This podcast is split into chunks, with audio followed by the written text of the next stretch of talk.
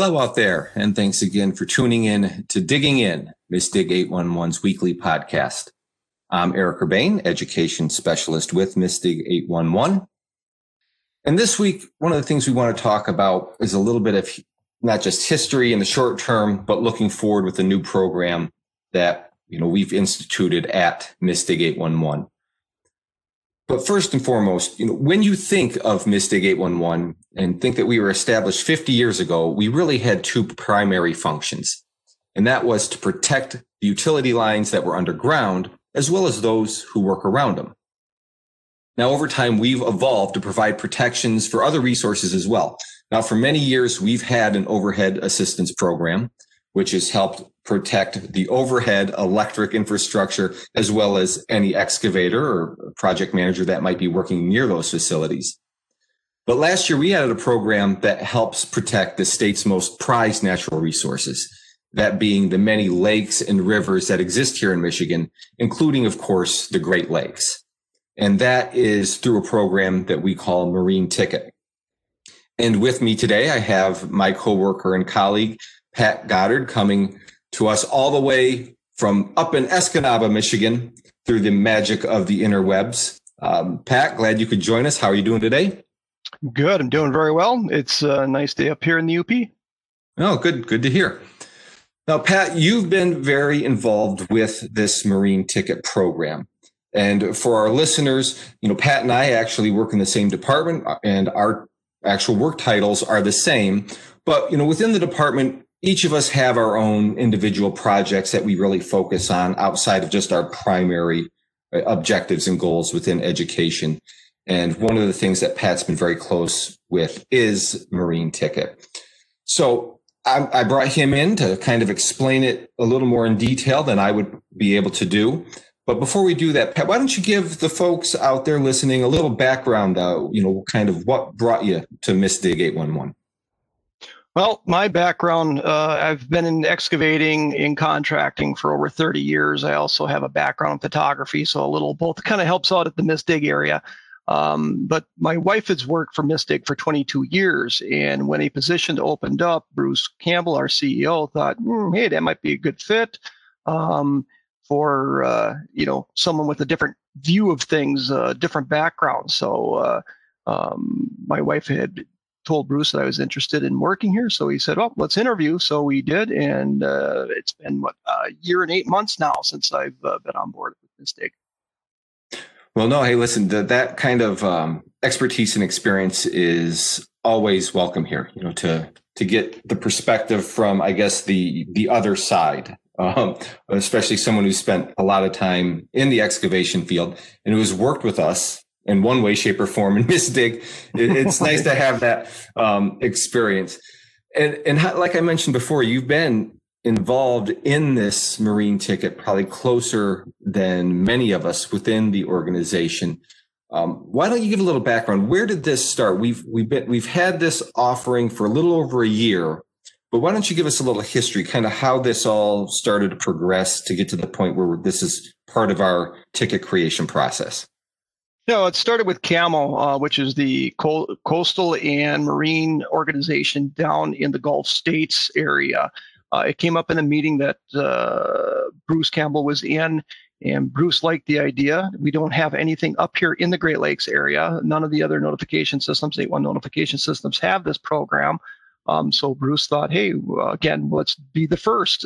So Bruce brought it to my attention, and I kind of just grabbed it and ran with it, and it's where we are today. So great.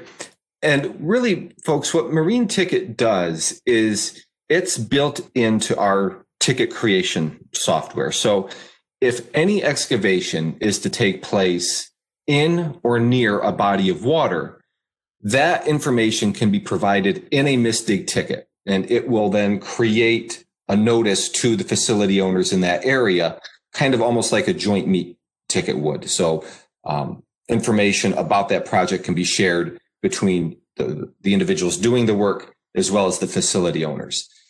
And I think one can assume, but in case you weren't aware, you know, there are all kinds of facilities that cross various waterways here. I think, and the most famous one in recent years, we've all heard about Line 5 under the Straits of Mackinac. That's always kind of been something that we've heard a lot in the media. And it's not just Line 5. You know, there are pipeline facilities, you know, different telecommunications facilities, and a myriad of stuff that crosses not just the Great Lakes, but, you know, local lakes and waterways. So it was a way to really protect it.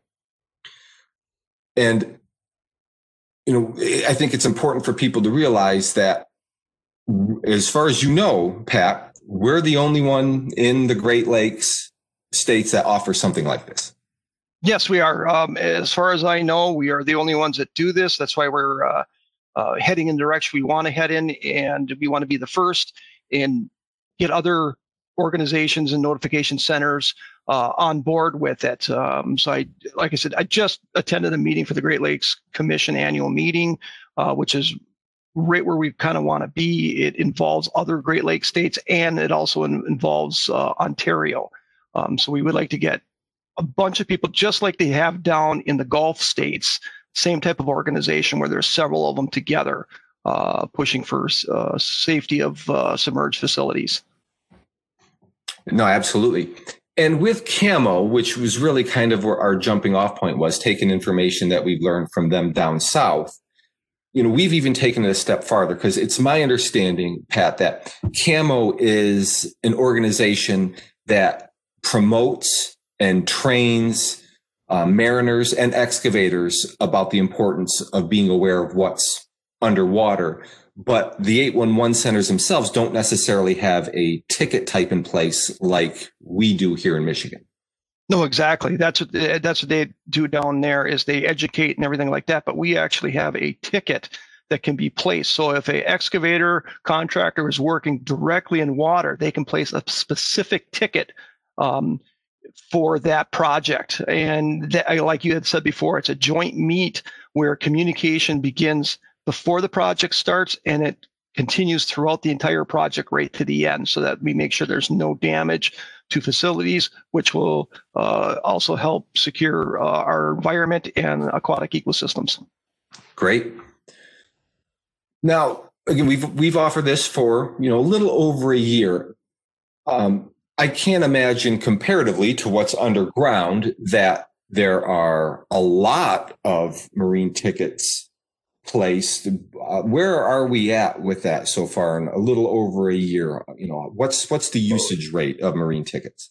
Well, right now we're like at 181 tickets that have been placed, but we're still in our infancy. And just to kind of give you an idea of what we're dealing with, in Michigan, you're never more than 6 miles away from a body of water. You're never more than 85 miles away from one of the Great Lakes. We have 3,288 miles of shoreline. We have 11,000 inland lakes. We have 40,000 square miles of water surface. We have 80 public harbors, 400 private marinas, and a boater is never more than 30 miles away from a safe port. So if you were to look at a hydrological map, we look like a sponge. And then if you were to take a map of our pipelines, just our pipelines alone, and place it over that hydrological map, you could see how many facilities actually run through water. And again, if something were to happen to one of those lines, the consequence could be, you know, devastating, you know, and the effect that the way it would spread through the water system and that. Absolutely. So, well, in just a percentage of our total ticket volume, at least year to date, the usage of marine ticket is rather small. But what you have to think of is of those 180 or so tickets that have been placed, each one of those has helped reduce the possibility of having a pipeline strike causing an oil leak, or even if it wasn't necessarily an environmental disaster, such as a petroleum leak, even the repair to a damaged telecommunication facility right off the shore, and what would be involved in having to repair and dig up that line to replace it would have created its own problems and its own issues. Exactly. The cost of those type of damages are so much greater than if they were on land. And if there is a damage on land, it will probably may make your local newspaper. But if something happens in water, it's going to be national news. Absolutely. So again, while, you know, we haven't seen a great demand for Marine Ticket yet, hopefully by getting information like this out there, people will become more aware and start to utilize the service more. You know, I think we can only assume that there's dredging going on. There's anchors being dropped, and there's certainly excavation along various shorelines and piers that still continues on without notifying MISS DIG 811, simply because it's work that perhaps companies have done for decades and they haven't quite caught on to our efforts yet. But we hope to change that over time here. Exactly. And like you said, it's the way things are done in the past. We just have to get that word out. Like I said, we're still in our infancy with this Marine Ticket, but what it can do for the excavation community is greatly save money and the environment. And it's going to help out, again, our members too, because again, they don't want those type of damages, especially those type of damages, because like I said, the cost of it is greater, and the you know, just the coverage of it would be greater too. So, right. And for all of you out there that dig for a living, there's nothing that you have to change in order to utilize this Marine Ticket program. If you call in via 811 and speak to one of our NSRs, and you indicate that you will be working near or in a body of water, they will be able to provide that information and create a Marine Ticket for you. If you're one of our many remote ticket entry users with full access, you have the ability right from your workstation to create a Marine Ticket on your end too. So it's already something that's alive. There's no special applications or anything that anyone has to do. Anyone is able to do that as we sit here today. Pat, exactly. Before we, you know, kind of wrap up here, again, I appreciate you taking the time to talk about this. Is there anything, you know, you would want to leave our listeners with about the importance of this Marine Ticket and how we're helping protect the environment? Yeah, the Marine Ticket, again, like I said, it's there to protect the environment. It's there to help out our facility members, because when damages occur in with a submerged facility, the costs are going to be so much greater. It's that much more difficult, that much more time to work and repair. And also another point that we got to make too is that the locating is different of these. You know, on land we have our caution zone, which is 8 feet either side, 8 feet total, 48 inches either side. In the water, because it's so much more difficult, the caution zone is actually 250 feet. So now you're talking about a little bit bigger caution zone, but the markings are also going to be different. And that's something we have to get out to our members also.